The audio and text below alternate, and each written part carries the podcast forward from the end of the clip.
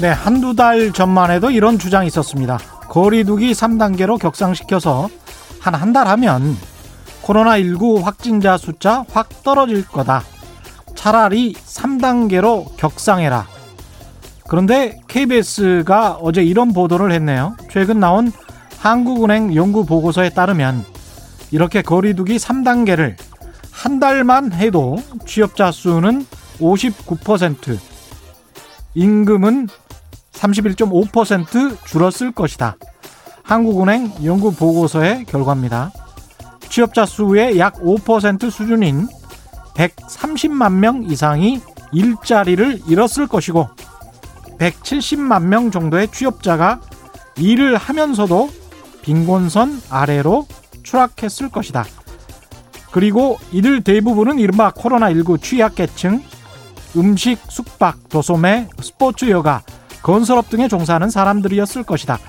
이런 내용입니다. 한두 달 전 차라리 3단계로 격상해라 라고 했던 사람들은 만약 진짜 사회적 거리두기를 3단계로 격상시켜서 이런 참담한 경제적 상황이 연출됐다면 그때 가서는 또 뭐라고 했을까요? 충분히 예측 가능하시죠? 네, 안녕하십니까. 세상에 이익이 되는 방송 최경령의 경제쇼 출발합니다. 저는 진실탐사 엔터테이너 최경령입니다. 유튜브 오늘도 함께 갑시다.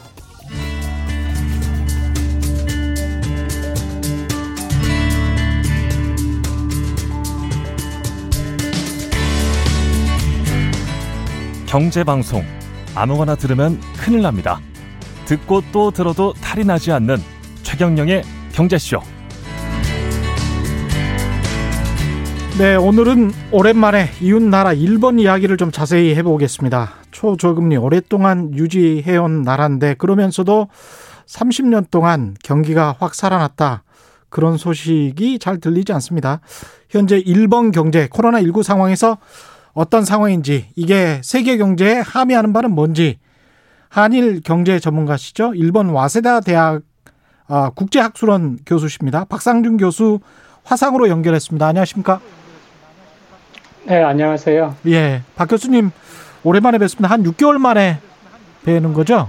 네, 그렇습니다. 예, 코로나 19 때문에 한국으로는 못 오십니까? 어떻게 되십니까? 네, 한국에 그런데 부모님이 좀 편찮으셔서 네. 네, 필요할 때는 가기는 갑니다. 잘 못 가죠. 아, 그 지금 저 일본에서 생활하시기는 괜찮으십니까? 코로나 19의 어떤 위협 적인 어떤 상황을 느낀다 그런 정도 수준은 아닌가요? 어, 겁나죠. 그 활동적인 분들은 많이 답답하겠죠. 저는 워낙에 그냥 방구석에 있는 거 좋아해요. 그 예, 방콕하시는 분이라 안, 예. 다른 네네. 다른 곳에 안 나가시는 힘든데 예. 예, 예, 그렇습니다. 음, 그렇군요. 지금, 지금 코로나 굉장히 뭐 예, 말씀하십시오. 예. 아, 여기는 뭐 굉장히 상황이 안 좋아서 어느 정도인가요? 코로나 19 확진자 상황이? 한국은 요즘 전국적으로 한 4, 500명 되겠나요? 한그 정도인가요? 300명대로 네. 떨어지기도 하고 그렇습니다. 예. 아, 여기는 그 어제, 여기는 하루 지나서 발표가 되거든요. 그러니까 예. 어제 월요일 그 데이터가 한 500 몇십 명이었는데 그것도 많이 지금 줄어들었다고, 아, 그 동경만, 동경만 500 몇십 명이었는데. 아, 도쿄만 500 많이 줄어들었다고. 예. 네 네 네. 도, 아, 도쿄가 심할 때는 1월 한 뭐 10 며칠인가? 그 심할 때는 도쿄에서만 2,500명 정도. 아. 그러니까 불과 한 불과 한 3주 전에 도쿄에서만 2,500명 정도였다가 최근에 이제 지난주에 600명 그리고 어제 500명이기 때문에 어, 그 정도 가지고 여기는 지금 줄어들고 있다고 어, 음. 긴급 그 대책 긴급 대책 선언한 거 효과 좀 나고 있다고 그러고 있습니다. 도쿄 도 인구가 한 2천만 명 되나요? 아 그렇게까지는 안 됩니다. 아 그렇게까지는 안 됩니까? 천만 명 좀 넘는 네네네. 수준입니까? 그렇군요. 네네 그렇습니다. 그런 상황에서 4, 500명, 그다음에 2,500명까지 늘었으면 일본 정부도 좀 다급하겠습니다. 네, 일본 정부가 그래서 그 긴급 사태 선언한 거 이제 다시 3월 7일까지 연장하기로 했거든요. 예. 그러니까 긴, 급 사태가 선언되면은 뭐 음식점도 밤 8시까지밖에 영업을 못 하고 그리고 이 어, 술을 파는 거는 밤 7시까지밖에 못 하고 그리고 기업들은 30% 인력만 출근시키고 70% 인력은 어, 그 텔리워크라고 하죠. 예. 집에서 일하든지 뭐 하여튼 모이지 않는 70%가 모이지 않은 상태에서 일하도록 그렇게 하고 있는데 그러니까 굉장히 엄한 거죠. 엄한 건데 이거를 3월 7일까지 그 IOC 총회가 3월 10일 있어요. 그래서 예. 어떻게 해서든지 그 전에 이 확진자 수를 줄이기 위해서 3월 7일까지 이걸 긴급 사태를 다시 연장했으니까 음. 일본 정부도 지금 굉장히 애가 타죠. 어제 제가 통계를 보니까 일본 전체 코로나 확진자 숫자가 1,792명이네요. 예. 네. 주말 사이에 좀 줄은 거라고 이게 하는데 월요일이라. 네. 예. 일본 만만치 않네요. 근데 일본 통계고요. 국민들이 그 마스크나 이런 거를 철저히 쓰고 다닐 텐데 안 그런가요? 네. 근데 왜 이렇게 확진자가 많죠? 철저히 씁니다. 예. 일본 사람들 철저히 쓰고 하는데 그 한국만큼 초, 처음부터 음. 많이 검사하면서 굉장히 한국은 타이트하게 했잖아요. 예. 그 검사도 많이 하고요. 굉장히 했는데 일본은 좀 처음에 그렇게 하지 못했죠. 좀 느슨하게 했고 또 중간에는 고 트래블 해가지고 아. 그 여, 여행을 막 하라고. 네. 여기도 경제가 굉장히 문제니까 이 예. 코로나가 겨울이 돼가지고 다시 확산될 거라는 걸 생각 못하고 막고 트래블 같은 거 해가지고 여행 장려하고 여행 보조금 주고 하면서 오히려 활동을 지원했기 때문에 그런 것들이 어, 지금 이런 사태가 되지 않았나 생각합니다. 그게 지난 가을이었나요? 고 트래블 하고 그랬던 게? 네, 그게 지난 여름, 지난 한 6월, 7월 정도 시작해가지고, 예. 네, 늦가을까지 사태가 심각해지기 전까지 계속됐죠. 음. 일본 정부가 이제 긴급 사태를 선언하면서 자영업자 대상으로 대규모 지원금도 지금 풀겠다고 하는 것 같던데 어떤 내용이고 네네. 네. 반응은 어떻습니까? 그 일단 보조해 주는 것에 대해서는 뭐 사람들이 좋아하죠. 예. 좋아하고 예. 네, 그 내용은 이제 굉장히 복잡해요. 뭐그 영업 손실도 따져야 되고 아. 또 기업 같은 경우에는 대기업이냐 뭐 중소기업이냐 따져야 되고 예. 또 기업에서 휴업 수당을 받느냐 안 받느냐도 따져야 되고 예. 저는 직접 지원 대상은 아니기 때문에 음. 어뭐 하나하나 구체적인 건 모르고 또 예. 주변에 뭐 식당이나 이런 거 하는 분들도 어 세무사나 세리사라고 하나요? 이런 분들한테 맡긴대요. 아. 그거를 이 제대로 받으려면은 자기 예. 복잡하니까. 근데 대강은 어떤 거냐면은 예를 들어서 그 내가 회사를 다니는데 회사에서 휴업을 한다. 지금 너무 이 사, 사정이 안 좋으니까 휴업을 한다. 그러면은 어, 휴업수당을 내가 받는 경우에는 휴업수당을 회사에게 주고요. 음. 내가 휴업수당을 못 받는 경우에는 하루에 어, 만 천행, 그 일본 돈으로 하면 좀 헷갈리니까 그냥 음. 10배 해서 예. 어, 환율 간단하게 해서 제가 한국 돈으로 할게요. 그러니까 예. 한국 돈으로 11만 원을 맥시멈으로 해가지고 어, 지원을 해주고요. 또 이 영업 뭐 이 매출액이 매출액이 작년도 1월달, 작년도 2월에 비해서 50% 이상 손실이 난 경우에는 음. 그 경우에는 뭐 어, 20만 원, 200만 원까지 혹은 400만 원까지 이렇게 자영업자들에게 손실을 보전해 준다든가 그런 또 어, 대출도 있습니다. 아. 그 네, 그러니까 집세를 못 낼 수가 있잖아요. 예. 사람들이 또 자영업자들은 임대료를 못 낼 수 있잖아요. 그렇죠. 네, 그 경우에는 이제 대출 그 음. 특별 대출을 통해서 거의 이자 없이 또 대출을 해주는 것도 있고요. 예. 굉장히 뭐 종류가 많고 복잡해요. 이자 없이. 네네. 예. 그, 뭐 어차피 지금은 금리가 막 거의 뭐, 금리 자체가 막 거의 뭐 0%니까요. 일본 금리가 지금 현재 기준금리가 몇 퍼센트죠? 기준금리는 아마 아, 최근에 제가 기준금리 체크는 안 했는데 예. 0%에서 왔다 갔다 할 거예요. 0%에서 왔다 갔다 하는군요. 그럼 뭐 네네. 실제 금리라는 게 별다른 의미가 없는데 이렇게 된 게 꽤 오랫동안 이렇게 지속되는데 일본 지금 경제 상황 지난 4분기까지는 2020년 4분기까지는 별로 그렇게 좋지 않은 걸로 제가 알고 있는데 어떻습니까?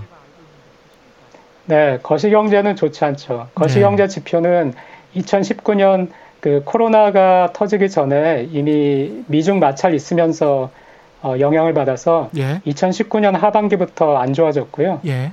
2019년 아 2020년 2020년 작년 같으면은 뭐 확실하게 마이너스 성장 될 것이고요. 전반적으로 일본 경제 거시 상황은 좋지 않고요. 그런데 음. 한국도 마찬가지고 일본도 그런데 한국도 거시 상황은 좋지 않고 2020년도에 마이너스 성장을 예상을 하지만은 음. 그 반면에 또 의외로 한국의 대기업들은 굉장히 또 지금 열심히 잘 하시잖아요. 예. 주가도 많이 올랐고 예. 또뭐 매출이라든가 영업이익도 굉장히 많이 나고 있고요. 예. 그래서 어, 한국도 마찬가지로 그런 현상이 발생하고 있는데 일본도 이 기업과 또그 국내 거시경제하고 일본의 그 기업하고의 그 퍼포먼스라고 할수 있을까요? 그게 어, 서로 좀 다르게 움직이는 게 있어서 예. 기업을 따로 떼고 보면은 그러니까 대기업 위주로 국제 시장에서 그 먹히는 대기업 위주로 하면은 그렇게 나쁘지는 않고요 지금 음. 상황이 그런데 국내 거시 경제를 보면은 상황이 많이 안 좋고 그렇습니다. 한국이랑 비슷하네요 그런 점은. 그러니까 상장 네, 대기업들 그, 같은 경우는 굉장히 좋고 한국도 지금 네, 아, 예, 그렇죠. 예, 네, 근데 네. 이제 거시 경제 특히 내수는 상당히 안 좋고 그런 상황이잖아요. 네, 내수는 일본이 한국 어, 더 안 좋은 것이 예. 일본은 한국보다 고령화가 더 많이 진전이 됐지 않습니까? 예. 그리고 한국은 아직 인구가 줄고 있는 단계는 아니에요. 예. 이제 곧 인구 줄겠지만, 근데 예. 일본은 이미 이미 인구가 줄기 시작한 것이 10년이나 됐기 때문에 어, 굉장히 좋지 않죠. 그러니까 그 해외 시장에서 성공하는 기업들만 잘 나가고 있다고 보면 되겠습니다.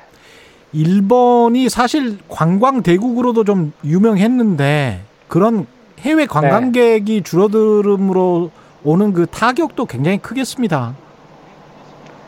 그, 그거 뭐 말로 못할 정도죠. 아. 거기서 오는 그 타격이라는 것은 왜냐면은 사실은 그 일본이 관광 대국이라는 것도 2013년 정도부터 13년 14년 전부터 얘기고요. 예. 오히려 그 전에는 한국의 한류 붐도 있고 해가지고 음. 놀랍게도 한국에 오는 외국인 관광객이 더 많았어요. 아, 그랬군요. 네, 그러니까 예. 한국이 네 한국이 더 작은 나라잖아요. 예. 근데 한국에 오는 관광객이 더 많았는데 그 일본을 뭐 함부로 그 한국에서는 일본하고 관계가 안 좋으니까 음. 일본 안 좋게 보고 무시하고 또 일본에 대해서 좋은 점 얘기하면은 굉장히 막 화내시죠. 아니, 뭐 저도 얘기하다 보면은 예, 예. 개인적으로 얘기하다 보면 친구들도 예. 어, 일본어 그런 건 그렇지 않은데 이런 건 괜찮은데라고 예. 얘기하면 화내는 친구들이 있어요. 아유, 상황을 객관적으로 봐야죠. 그, 예. 저도 그렇게 생각합니다. 예. 그러니까 뭐 어쨌든 우리가 우리 나 자신을 위해서든 뭐 상대와 경쟁하기 위해서든 나 자신도 그렇고 상대를 객관적으로 객관적인 사실 가지고 정확히 판단하는 게 중요하잖아요. 예. 근데 그 일본에서도 어 가끔 아 이런 게 일본의 저력이구나 하는 거를 볼, 느낄 때가 있는데 그 중에 하나가 이제 관광. 음. 그러니까 일본 정부가 어, 왜 우리가 한국보다 관광객이 적으냐 말도 안 된다. 관광 자원이 이렇게 많은데 예. 그래서 굉장히 열심히 일본 관광을 이제 살리겠다 해가지고 어, 노력을 했는데 놀랍게도 그때 1년에 1년에 천만 명 정도밖에 관광객이 되지 않을 때 한국보다 예. 적을 때 2천만 명 목표로 했는데 2천만 명 채우고 그다음에 3천만 명 목표 3천만 명 채우고 어. 그다음에 4천만 명 목표에서 4천만 명까지 되면서 그때부 그때는 정말 도쿄도 마찬가지고 일본의 경기가 정말 좋았어요. 관광업도 그렇고 그랬군요. 관광 네 관광객들을 대상으로 한 그 소매업 있잖아요. 이 예. 일본에는 작은 상점들 관광 대상한 여기도 굉장히 좋았는데 이게 그 한국의 불매 운동으로 한번 꺼지고 음. 그다음에 코로나 때문에 또 한번 꺼지면서 예. 지금은 뭐 굉장히 어렵죠. 그러니까 2017년, 2018년까지는 상황이 굉장히 좋았는데 19년 이후부터 지금 네, 엄청 좋았습니다. 그렇군요. 그러니까 아베 정부는 네, 어떻게 보면은 2013년부터 들어왔으니까 나름 그쪽으로는 성공했다는 평가를 받을 수도 있겠습니다. 네, 저는 뭐, 그, 뭐, 아베 정권 싫어하지만, 뭐, 제 주위에는 일본인 친구들도 아베 정권 싫어하는데, 예. 하지만은 경제학자 입장에서, 음. 어, 그 아베가 장기 집권한 또 이유가 있다고 생각해요. 예. 어, 그렇게 스캔들이 많고, 계속해서 스캔들이 터지고 하면서도 그 지지율이 유지된 것이 2018년까지는 경제가 확실히 좋았습니다. 아, 그 경기 부양안이랄지 이런 것들이 좀 먹히긴 먹혔나 봅니다. 그때는. 네, 그 네. 먹혔고요. 또 그 단지 뭐 우리가 아베노믹스라고 할 때 그 아베노믹스가 어, 양적 완화라든가 아니면 뭐 정부 돈을 많이 쓴다라고만 알고 계신 분들이 있는데 네. 사실은 재정 지출은 2019년도부터 경제가 어려워져서 다시 재정 지출이 많이 늘어났지 그 전에는 그 GDP 대비 일본의 정부 부채가 어, 별로 늘어나지 않았어요. 아. 아베노믹스 하고 있을 때. 예. 네. 그 GDP 대비 정부 부채가 그냥 어, 움직이지 않거나 오히려 약간 소폭 그 하락하는 정도였고 예. 양적 완화로 돈을 푼다는 거하고 정부가 재정 지출을 푼다는 게 서로 다른 얘기이기 때문에 그렇죠. 네. 예. 그런 상 네, 그런 상태인데 어, 사실 근데 그 정책 때문에 아베노믹스라는 정책 때문에 일본 경제가 좋아졌다기보다는 그때부터 2011년도 동일본 대지진 이후에 일본 기업이 굉장히 많이 변했거든요. 예. 세대 교체가 많이 이루어지고 음. 또 사업 영역이 많이 변화되고 굉장히 많이 일본 기업이 변화되는데 그 일본 기업이 변화될 때 아베노믹스라는 정책이 그 도움이 된 거죠. 그러니까 공부를 열심히 하려는 학생이 있는데 엄마가 그때 뭐 어, 좋은 책상을 사줬다든가 좋은 학원을 알아봐 줬다든가 했는데 그게 맞은 거죠. 아 그렇군요. 예, 그 그럼에도 불구하고 지금 운이겠죠. 뭐 운일 수도 있고 뭐 여러 가지 사정일 수도 있는데 그 무역 보복을 한국에 취했다가 그 이후로 또 안 좋아지고 코로나 19 상황에서도 또 굉장히 심한 타격을 받았습니다. 근데 저는 좀 궁금한 게 이런 상황에서 이제 돈을 일본 정부도 미국 정부처럼 많이 풀었단 말이죠. 그랬는데 네. 니케이 지수는 좀 올라가는 간 것 같습니다. 다, 다른 때하고는 달리 그렇죠. 네, 네, 네. 네, 네. 근데 네. 자산 가격의 버블이나 이런 것들이 다른 나라들만큼 그렇게 확 일어난다 이런 상황은 아닌 것 같기도 하고요. 어떻게 보십니까? 네, 그렇습니다. 그 주식 시장은 지금 버블기 버블기에 맥시멈 올라갔던 그 최고점 버블기의 최고점을 처음으로 어, 이번에 깼기 때문에 음. 어, 주가는 많이 올라갔고요. 예. 그런데 거기에 반해서 부동산 시장은 굉장히 안정적이거든요. 음. 일본은 과거의 버블기에 그 자산 버블을 강력하게 경험을 하고 그 뒤에 굉장히 오랫동안 고통을 겪었기 때문에 버블에 대해서 굉장히 민감해요. 민감하고 이미 그 국민들이 부동산 신화를 이제 믿진 않아요. 아, 그러니까 완전히 심리 심리적으로 완전히 그 어, 부동산 불패라는 거에서는 완전히 벗어난 거예요. 음. 그러니까 부동산에 그렇게 매달리지 않고 예. 또 지금 이 사회는 고령화 사회잖아요. 예. 그러니까 굉장히 활력이 없는 것이 안정을 추구합니다. 그러니까 이, 이, 지금 한국에서도 부동산 시장이 과열되고 한 것이 20대, 30대가 미래 때문에, 미래를 걱정해서 그런 거잖아요. 예. 미래 때문에. 근데 일본의 20대, 30대는 그냥 살 집 있으니까, 내가 살 집 있으니까 괜히 위험하게 부동산 사고 나중에 혹시라도 폭 나가면 고생하느니 그냥 뭐 월세 내고 사는 게 속 편하고 좋다. 이렇게 생각하기 때문에 어, 그렇게 막 광풍이 불 정도는 안, 안 되는 것 같아요. 그 디플레이션 시대니까 특히 일본은 뭐 월세가 또 올라가지도 않고 그러니까 그것도 그렇겠습니다. 집을 미리 구입하려고 하는 그런 수요 자체가 없는 거군요. 일, 일종의 가수요 같은 게 없는 거군요. 네, 그렇습니다. 가수요가 없고요. 또 지금은 한국이 법제를 개편을 해가지고 양도세라든가 부동산 소득이 발생한 경우에 거기에 대해서 세제가 굉장히 많이 엄해지고 그 정비가 됐지만은 어, 그 전에는 일본에 비해서 굉장히, 그러니까 일본이 오히려 더 양도세 가든 것이 엄했고요. 근데 일본은 재밌는 것이 그 버블이 꺼진 다음에 15년 동안이나 부동산 가격이 계속 떨어졌거든요. 예. 그러니까 일본에서도 부동산을 부양시키기 위해서 대출 금리를 낮추고 뭐 대출을 편하게 하고 이거는 계속 하는데 예. 하지만 양도세 양도세에 대해서는 뭐 어 그 별로 이렇게 큰 변화 없이 양도세를 부과를 했기 때문에 부동산으로 수익이 나더라도 아. 어, 수익의 많은 부분은 세금으로 내야 된다 하는 것들을 일본 사람들은 그렇게 생각하고 있습니다. 아, 그렇군요.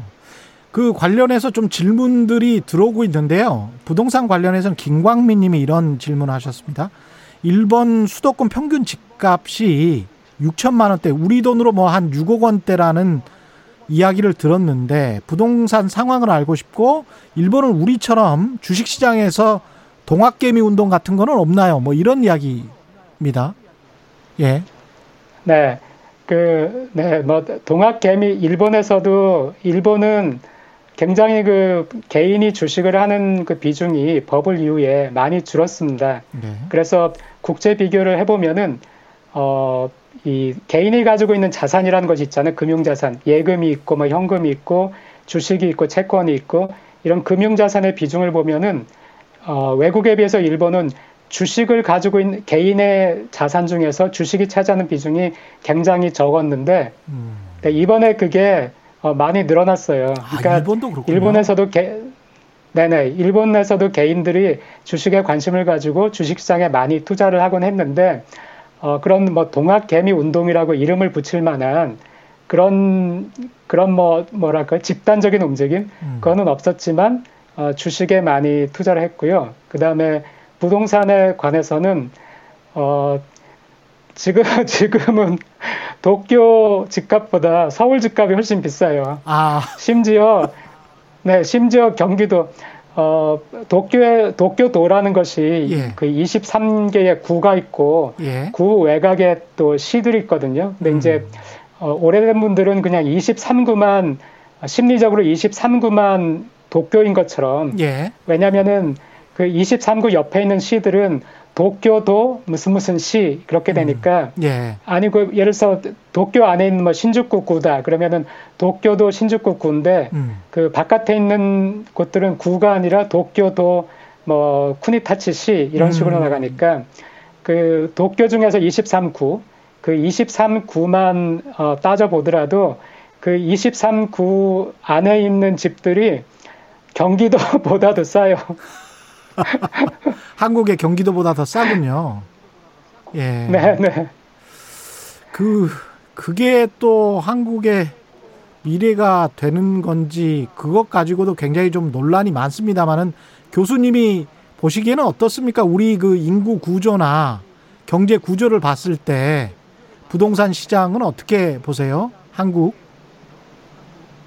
결국에는 그, 어, 이 인구 감소를 이겨낼 수는 없습니다. 음. 근데 그 결국이라는, 그 결국이라는 것이 언제 오느냐, 그거, 그게 문제인데, 예. 왜냐면은 도쿄 같은 경우에 우리가 빈집 얘기 많이 들으시잖아요. 그렇죠. 네, 근데 그 빈집이, 어, 뭐, 좀 나쁜 곳, 그 동네가 나쁜 곳, 이런 곳에만 발생하는 것이 아니라 아주 멀쩡한 도쿄에 도쿄에 뭐 아주 멀쩡한 동네 아주 멀쩡한 동네에서도 뭐 그 가끔씩 그런 완전히 정말 아무도 돌보지 않아 가지고 허물어져 내리는 그런 집들이 보이거든요. 아. 네, 그러니까 그거는 인구가 감소하고 인구가 감소한다 하더라도 세대 수가 늘어나면 예. 예를 예전에는 다섯 명이 한 집에 살았는데 이제는 뭐 두 명씩, 세 명씩 이렇게 살면은 살면은 세대 수가 늘어나니까 세대 수가 늘어나는 한 해는 집이 필요하지만은 그 세대 수 증가조차도 멈춰버리면은 그 정도 수준까지 되면은 그때부터는 집은 어 뭐 그 부족하지 않게 되고 그런데 그렇게 되니까 그 한 가지 또 일본에서는 어 좋은 곳은 여전히 오르거나 가격이 떨어지지 않고요. 예. 어, 나쁜 것은 굉장히 그 폭락을 하죠. 아. 한국 부동산에도 굉장히 시사점이 있을 것 같고요. 근데 이제 일본 같은 경우에 지금 이런 상황에서 임금도 별로 오르지 않고 계속 정체되는 그런 상황으로 제가 알고 있거든요. 인플레이션도 나타나지가 네. 않고 그래서 소득도 오르지가 않고 그런 상황을 어떻게 타개하기 위해서 일본 정부가 이제까지 많은 노력을 했을 텐데 이게 왜 거시 경제학적으로 그렇게 초저금리를 오랫동안 지속을 하면 뭔가 일어나야 되는데 왜 안 일어나는 거죠? 그러니까 일본 경제가 일본의 경험이 아, 지금까지의 거시경제학이 거시경제학 교과서가 틀렸다는 거를 이제 얘기를 해준 거죠. 아. 그러니까 양적 양적 완화라는 것도 사실은 지금은 뭐 다들 양적 완화 양적 완화 하고 예. 다 여보세요? 예, 지금 약간 좀 비교과서적인 정책이라고 했거든요. 예. 그러니까 양적 양적 완화 자체가 이미 일본을 대상으로 해서 비교과서적인 정책을 썼는데 음. 그 뒤에 이 양적 완화조차도 그 한계가 있다 이렇게 알려지면서 어, 거시경제 정책으로 그 일본과 같이 인구가 줄어드는 경제를 어떻게 현상 유지를 한다든가 하는 것은 어느 정도는 가능하겠지만 이거를 다시 뭐 되살린다 하는 것은 음. 어렵고요. 그래서 어, 이 경제 발전이라든가 뭐 GDP라든가 하는 것에 있어서도 이제는 좀 생각을 달리 해야 되지 않나 하는 얘기가 나오는 것이 그 직업이 있고 임금이 있고 소득이 꾸준하고 살만하고 하다면은 어, 과연 그 경제 성장이라는 것이 GDP의 성장이라는 것이 얼마나 의미가 있는가 GDP에 그렇게 매달려야 되나 하는 얘기들이 나올 정도로 일본 경제가 어, 경험한 것들이 굉장히 경제학에는 도전이 된다고 그렇게 많이들 얘기를 하고 있습니다. 한국에 특히 이제 최경련의 경제쇼를 들으시는 시청자, 청취자분들은 아시는 분들도 계실 겁니다. 그 구매력 지수 기준으로 봤을 때는 한국의 소득이 지금 일본을 앞질렀다 이런 통계도 나오고 있는데요. 그래서 이제 한국 사람들 같은 경우는 어 그래 우리가 전후에 이렇게 일본을 앞질러서 이런 뿌듯함 뭐 이런 것도 좀 있는 것 같은데 일본 입장에서는 일본인들은 그런 사실을 알고 있는지 그리고 만약에 그런 사실을 안다면 약간 좀 자존심이 상해할 것 같기도 합니다만 어떻게 보십니까?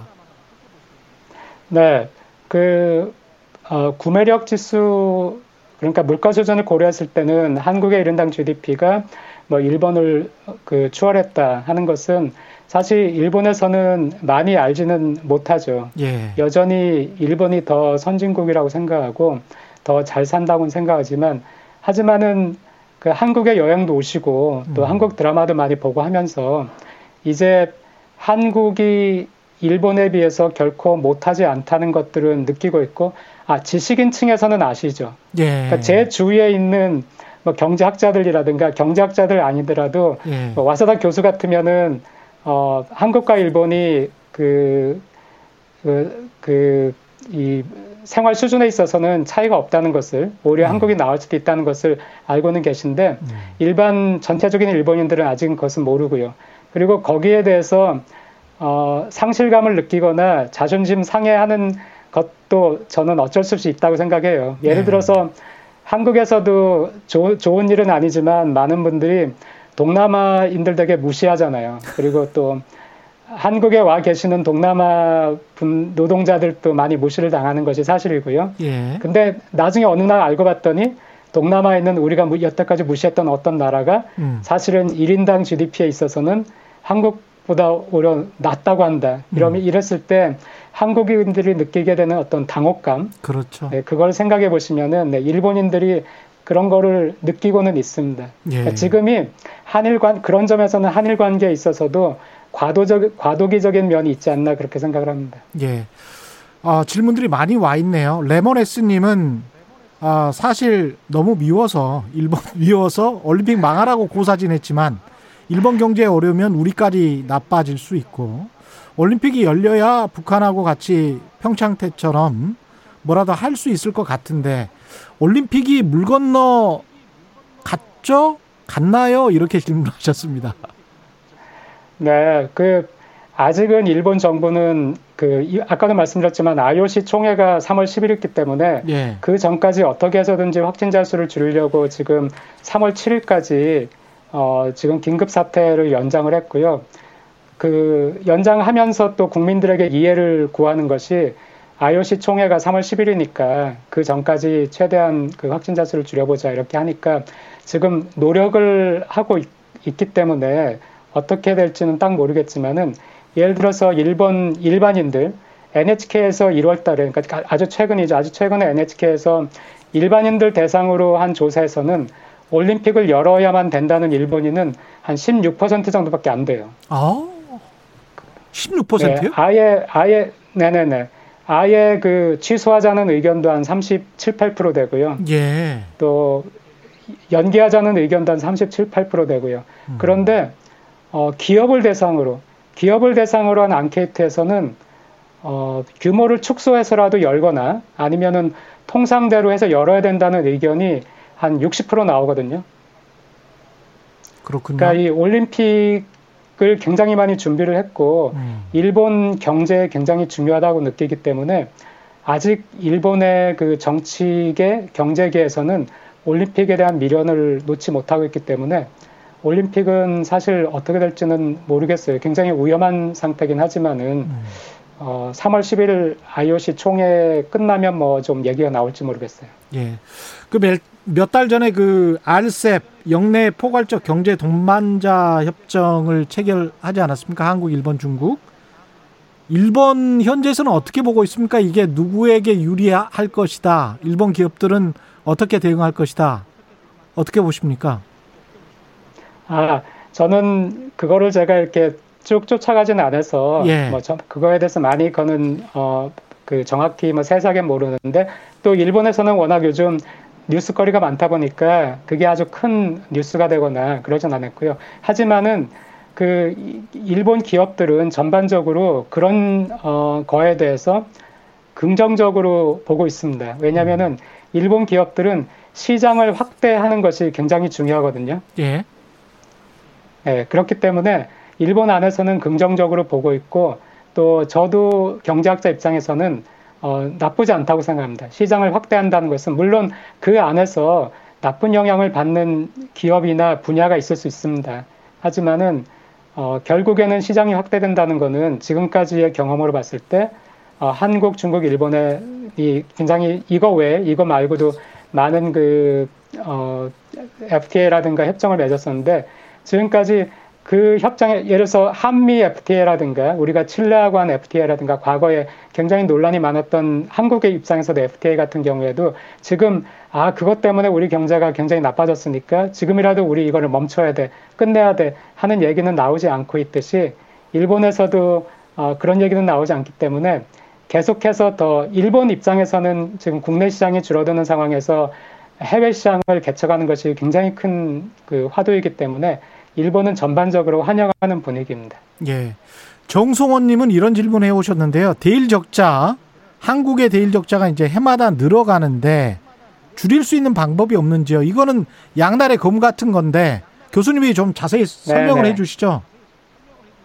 네, 그 아까 정성원님이라고 하셨나요? 예. 그 제가 제가 설명하는 거 듣고 음. 너무 그 화내지 않으셨으면 좋겠는데 저는 저는 네. 오래 전부터 이 한국에서 공무원분들도 그러시고 대무역 적자에 대해서 옛날에 무역 역조라고 했던가요? 하면서 이걸 어떻게 해결해야 되느냐, 네. 이거 무슨 문제가 있느냐 많이 얘기를 하시는데 네. 사실 데이터를 보면은 어, 그렇게 걱정할 거는 아니에요. 또 그 우리가 한 가지 몰랐다가 깨달은 것이 너무 그 소부장 쪽에 일본에 대한 의존도가 높았구나 예. 하는 거는 이번에 그 무역 규제를 해서 알게 됐고 음. 그것 때문에 한국에서 또 맹렬하게 국산화를 추진해서 굉장히 진전이 있었죠. 음. 그래서 사실 수출 규제가 결국에는 뭐 한국에 오히려 도움이 됐다 하는 것이 한국뿐만 아니라 일본에서도 그 그런 평가인데 근데 이런 어 너무 의존하는 것은 그러니까 다변하죠. 어떤 기업이 어느 한 나라에만 그, 그 부품이라든가 뭐 소재를 의존하게 됐을 때 중국이 과거에 히토류를 무기 삼은 적이 있고 일본이 이번에 그 자기네 재료들을 무기 삼은 적이 있기 때문에 그게 이제 위험하다 하는 것은 어 우리가 알게 된 거지만은 그거 그런 면만 조심을 한다면은 예. 그런 면만 조심을 한다면은 그 일본하고 한국 같은 경우에 또 중국도 마찬가지지만은 그, 어, 분업이고 협업이거든요. 그러니까 일본의 무역 적자가 하고 일본의 무역 적자가 우리가 많아질 때를 보면은 언제 일본에 대한 무역 적자가 많아지냐면은 한국이 전 세계를 대상으로 한 무역 흑자가 많아질 때 적자가 많아져요. 그렇습니다. 예. 그러니까 네 무역 적자가 줄어들 때는 보면은 한국의 흑자가 줄어들 때기 때문이거든요. 음. 그리고 또 어, 우리가 일본에 대해서 계속 적자를 보니까 우리 입장에서 억울한 생각이 들잖아요. 이거 뭐야 하고 이제 억울한 생각이 드는데 예. 그렇게 따진다면은 우리는 미국에 대해서 늘 흑자거든요. 그렇죠. 그리고 중국에 대해서도 늘 흑자예요. 그렇습니다. 근데 지금 한국과 일본과 중국은 어떤 관계로 돼 있냐면은 우리는 중국에서 흑자를 보고요. 음. 일본은 한국에서 흑자를 보고요. 예. 중국은 일본의 석자를 봐요. 아. 그러니까 서로 이게 맞물려 있는 거예요. 구조가 어떻게 어떻게 어떻게 하다 보니까 산업 그렇죠. 구조가 이렇게 맞물려 있는데 예. 더, 더 재미있는 것은 자 그러면 한국과 일본과 중국 전체를 본다. 이 세 개 나라 전체를 보면은 이 세 개 나라는 이 외부 세계에 대해서 미국이나 유럽에 대해서 아니면 다른 곳에 대해서 늘 흑자를 보는 거예요. 아, 이 3개국은 그러니까 네네, 이 3개국은. 예. 이 3개국을 하나의 나라, 하나의 지역으로 본다면은 이 지역은 예외 없이 늘 그 안에서는 막 물리고 가끔 막뭐 적자도 보고 하지만은 이 세계 지역을 하나로 본다면 이 세계 지역은 늘 바깥 세계에 대해서 흑자를 보는, 거예요. 그러니까 이 세계 지역이 이 산업 구조의 분화를 그리고 산업 구조의 그 연결을 만들면서 외부 세계에 대해서는 흑자를 보는 구조로 되어 있기 때문에 그것 때문에 트럼프도 그렇게 중국하고 마찰 중국 문제다 문제다 하고 이번에 바이든 행정부도 어, 중국과의 그 무역 적자에 대해서는 계속해서 시정하기를 원하고 있고 그리고 이게 과거에는 일본이 그 대상이었잖아요. 일본이 무역 흑자가 너무 많으니까. 근데 지금은 그게 중국으로 옮겨갔는데 한국은 단지 규모가 작기 때문에 문제가 안 될 뿐이에요. 아.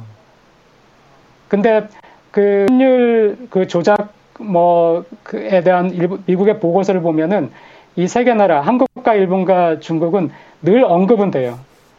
환율 조작국으로 그 지정되는 것은 아니지만 환율 조작국을 비난받는 것은 아니지만 음. 요 주의 대상으로 늘 언급은 되는데 그 중에서 중국에 대해서만 특히 공격이 가해지는 것은 워낙에 규모 면에서 중국이 크고 한국이 굉장히 작으니까 예. 그 한국에 그게 화살이 오지 않은 것뿐이고요. 이렇게 음. 생각한다면은 한국한테 적자를 보는 나라들이 우리한테 막 뭐라고 그 하면 우리 그게 어처럼 음. 우리도 일본에 대해서 어, 그럴 필요가 있나 하는 생각이 들기도 하고요. 또한 네. 가지 또 우스갯소리를 하는 건데 그러니까 우리는 일본에 대해서 우리가 갑인 거예요.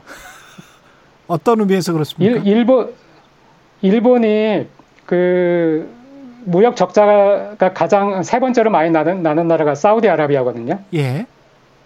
그럴 수밖에 없죠. 이제 원유 같은 거 수입을 해야 되니까. 예. 네, 사우디아라비아에서 1년에 20조 정도 되는 20조 원 정도 되는 그 무역 적자가 발생하는데 그 무역 적자를 그대로 메꿔주는 게 한국이에요. 그러니까 사우디아라비아에서 발생하는 무역 적자하고 예. 한국에서 얻어가는 무역 흑자가 거의 동일하기 때문에 예. 그 우리가 일본 제품을 사주고 있는 나라기 때문에 음. 우리가 갑이죠. 저쪽은 우리한테 팔아야 되니까. 지난번에 저 무역 보복 할 때 반도체 소재 그 가지고 이제 싸울 때 그때 우리가 좀 네. 확인을 했죠. 누가 갑이고 누가 을인지. 예. 이게 지금 사실은 교수님께서 말씀해 주신 게 글로벌 공급 체인, 부가가치의 그 사슬망 이런 거를 말씀을 해, 네. 해 주신 거고 동북아 3개국 네. 한국, 중국, 일본이 최상위 포식자다. 제조업에 네. 있어서는 그런 말씀을 해 주시는 거네요, 네. 지금. 그렇습니다. 예. 그래서 이런 그러니까 글로벌 공급 그, 체인이 뭐 깨지지 않는 이상에서는 그렇게 염려할 필요가 없다. 뭐 이런 말씀이신 네. 거겠죠? 예. 네. 그 하나만 제가 그 저기 불매 운동에 대해서 잠깐 그 코멘트를 해도 될까요? 예, 말씀하십시오. 네, 그게 이제 일본에서 수출 규제라는 정말 그 어, 터무니없는 걸 했기 때문에 음. 거기에 대한 그 항의라든가 이제 그 저항의 그런 메시지로서 그 의미는 있는데 이번 언론에서 그 최근에 일본에 대한 적자가 또 늘어났다는 것 때문에 예. 불매 운동이 약화된 거 아닌가 이런 그 기사도 나오고 한 걸 봤거든요. 예. 근데 어, 그렇지가 않고요. 그 불매 운동은 불매 운동으로 의미가 있겠지만 일본에 대한 적자의 거의 대부분은 한국 대기업들이 만들어내고 있어요. 그러니까 우리가 일본의 뭐 유니클로를 사지 않는다, 뭐 토요타 자동차를 사지 않는다, 아니면 일본 맥주 안 마신다 하는 거는 사실은 예를 들어서 음식하고 뭐 식료품, 음식 식료품 뭐 이쪽 같으면은 우린 일본에서 우리나라의 수출 일본 전체 일본 전체 그 우리나라에 가는 일본 전체 수출 중에서 어, 맥주 같은 뭐 음식료품은 전부 해도 1%가 되지 않아요. 아. 그러니까 그 1%를 우리가 불매 운동 한다는 거는 그 메시지 차원에서 의미가 있는 것이지 음. 그거를 한다고 해서 일본 어, 무역 적자에 어떻게 영향을 줄 수는 없어요. 음. 근데 이제 역으로 한국 인들은 이런 저도 이 의견에 약간 좀 동감하는 측면도 있는데 에스프레소님이나 사랑하자님, 마스터 김님이 이런 의견을 보내주셨는데요. 전 세계에서 삼성, LG, 한국 자동차 쳐다도 안 보는 유일한 나라가 일본. 이렇게 말씀을 하셨으니까 일본 시장 자체도 굉장히 좀 배타적이지 않나. 네, 어, 맞습니다. 그, 참, 그, 저도 일본에 20년 넘게 살았지만, 어, 아직도 일본이라는 나라를 완전히 모르겠다 하는 것들이 있어요. 예. 그게 어떤 거냐면은, 그, 삼성, 그, 삼성 그 핸드폰 어 핸드폰 예. 네, 삼성 핸드폰이 일본에서 갤럭시가 일본에서 한참 잘 팔렸던 때가 있어요. 예. 그게 그 런던 올림픽이 2000, 2012년 그 전이었던가요? 예. 런던 올림픽 정도 했을 때 어, 제가 그때 기억이 나는 것이 그 런던 올림픽을 그 테마로 해가지고 삼성 갤럭시에서 일본 TV 광고했던 거가 기억이 나거든요. 예. 근데 그때 굉장히 시장 점유율이 높아져가지고 그 제 학생들이 일본인 학생들이 왜 삼성 갤럭시가 일본에서 지금 인기가 있나 하는 것들을 음. 그 리포트 주제로 해서 그 프리젠테이션 했던 것도 기억이 나요. 예. 그리고 또 한때는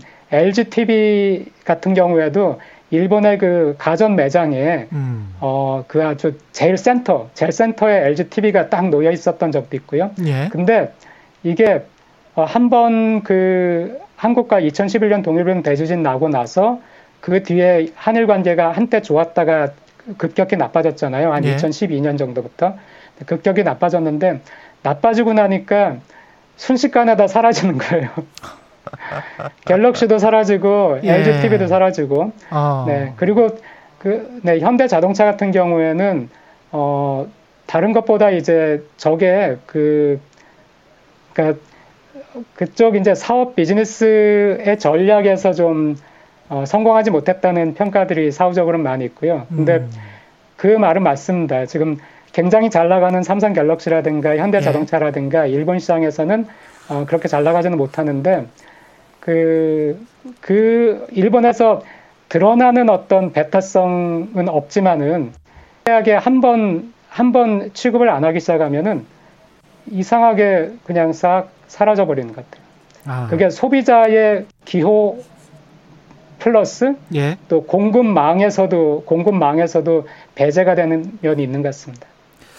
그 시간이 별로 없어서요. 한일 관계 관련해서 이제 지난달 8일 서울중앙지법이 일본군 위안부 피해 배상 판결을 했고 일본 정부가 또 반발을 하고 있고 이게 한일 관계는 어떻게 예측하십니까? 전망하십니까?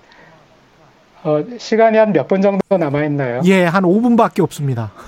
아, 예. 예. 그러면은 굉장히 복잡하고 중요한 문제인데 한 예. 5분 정도밖에 없으니까 예. 저는 그 예측은 어렵지만은 제가 늘 안타깝게 생각하는 게 한 가지가 있는 것이 한국은 어, 일본뿐만 아니라 일본이 아는 다른 나라들의 얘기를 많이 들어야 돼요. 음. 그리고 다른 나라 언론하고 다른 나라 정치가들하고 다른 나라 학자들 얘기를 많이 들어야 되거든요. 예. 그게 일본 일본이 위안부에 관해서는 그 아베 총리가 절대 그 사절을 안 할 것 같은 아베 총리가 어쨌든 형식상에나마 그 사절을 했잖아요. 그때 위안부 합의가 있을 때 예. 총리로서 사죄한다 하고 음. 그 합의를 했던 것이 국제사회 여론에 놀라서 그랬거든요. 음.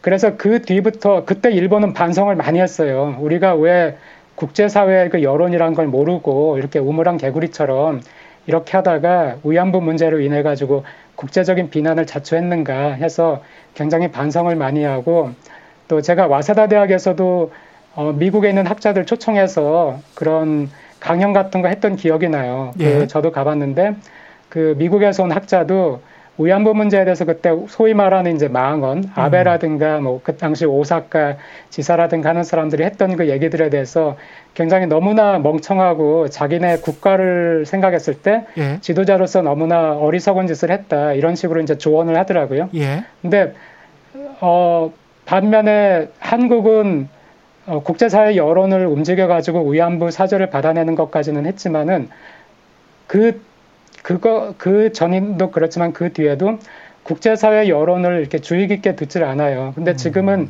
일본은 국제사회 여론을 주의 깊게 들으면서 국제사회하고 계속 소통하면서 어, 지원을 받으려고 하거든요. 예. 그러니까 최근에 한국의 위안부 문제라든가 아니면 증용공 문제라든가 여러 가지 일본하고 굉장한 그 마찰이 있고 심지어 수출 규제 최소한 저는 수출 규제에 대해서는 국제적인 비난이 있을 거라고 생각했는데 제 기대하고 다르게 그것조차 없는 걸 보면서 국제사회가 지금 한국이 추진하고 있는 것들에 관심이 없든지 예. 아니면 냉담해요. 음. 근데 그런 상황에서는 한국과 일본은 이번 수출 규제로 인한 싸움이라든가 여러 가지 서로 마찰을 통해서 알고 있지만 어느 한쪽이 다른 한쪽을 완전히 억압하거나 통제할 수 없습니다. 예. 우리는 아주 대등하거든요. 이런 대등한 국가들끼리의 충돌은 제3세계 다른 나라 제3국 제 국제 여론이 누구를 지지하고 누구를 이해하느냐에 따라서 음. 많이 달라지기 때문에 예. 저는 이 국제사회에다가 호소하고 얘기하는 거 말고도 음. 국제사회한테